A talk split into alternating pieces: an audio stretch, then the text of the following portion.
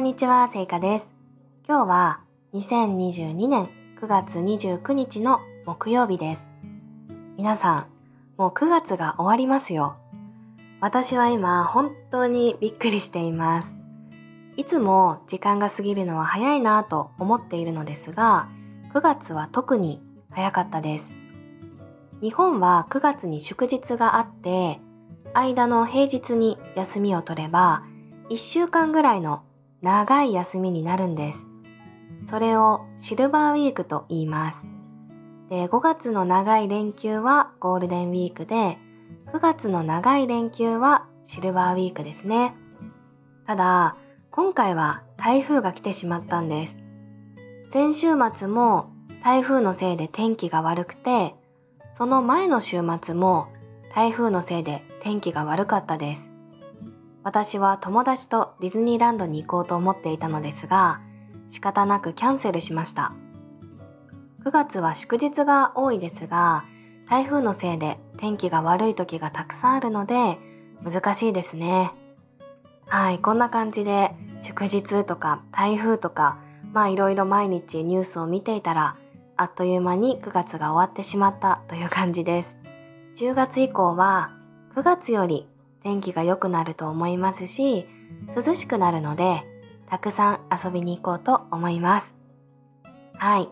今日はですね、私が今年の夏に行った鈴木敏夫とジブリ展について話そうと思います。展というのは展示のことです。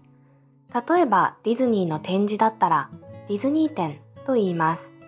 ピクサーの展示だったらピクサー展スヌーピーの展示だったらスヌーピー展ですね。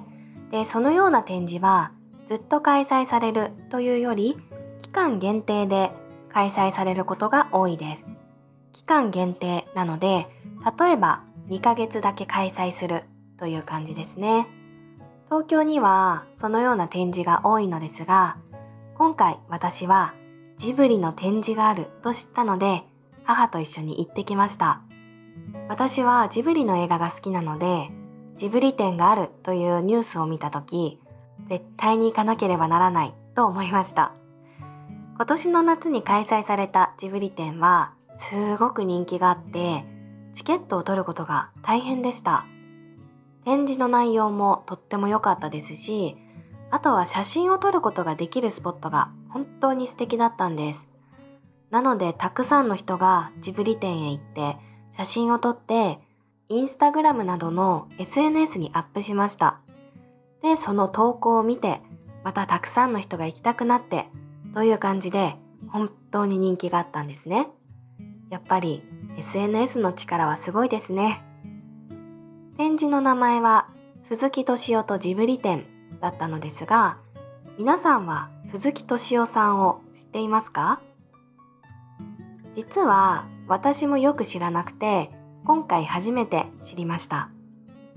鈴木敏夫さんはスタジオジブリのプロデューサーだそうです。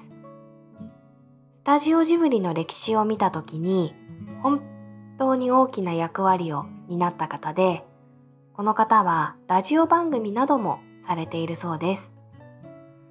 私はこの方について全然知らなかったのですが今回この展示に行っていろいろなことを知ることができました。例えばどうして映画のプロデューサーになったのか。今まではどんな仕事をしてきたのか。どのような経緯でスタジオジブリができたのか。などを実際の作品を見ながら知ることができました。もし気になる方がいたらインターネットで鈴木敏夫さんを検索してみてください。鈴木敏夫とジブリ展ではたくさん資料を見た後、ジブリの映画の中の世界のような場所に入りました。ジブリの映画の中で使われている音楽が大きい音で流れていて、本当に映画の中に入ったような気分になりました。で、最後にはグッズがたくさん売られているんですよ。パズルとか、フィギュアとか、うちわとか、ピンとか、可愛いものがたくさんありました。でもちろん買ってしまいました。私の母も買っていました。いい思い出ですね。やっぱり展示を見ることは楽しいし勉強になるなと思ったのでこれからも気になる展示を見つけたら行ってみようと思いますはいということで今回は鈴木敏夫とジブリ展に行った話をしてみたのですがいかがでしたか？今回のラジオではいつもよりも難しい言葉をたくさん使ったような気がします。皆さんは何パーセントぐらい理解できましたか？もしわからないことがあったらコメント欄で質問してください。それから私は YouTube も更新しているのでお時間がある方は見てみてください。それでは今回も最後まで聞いてくださってありがとうございました。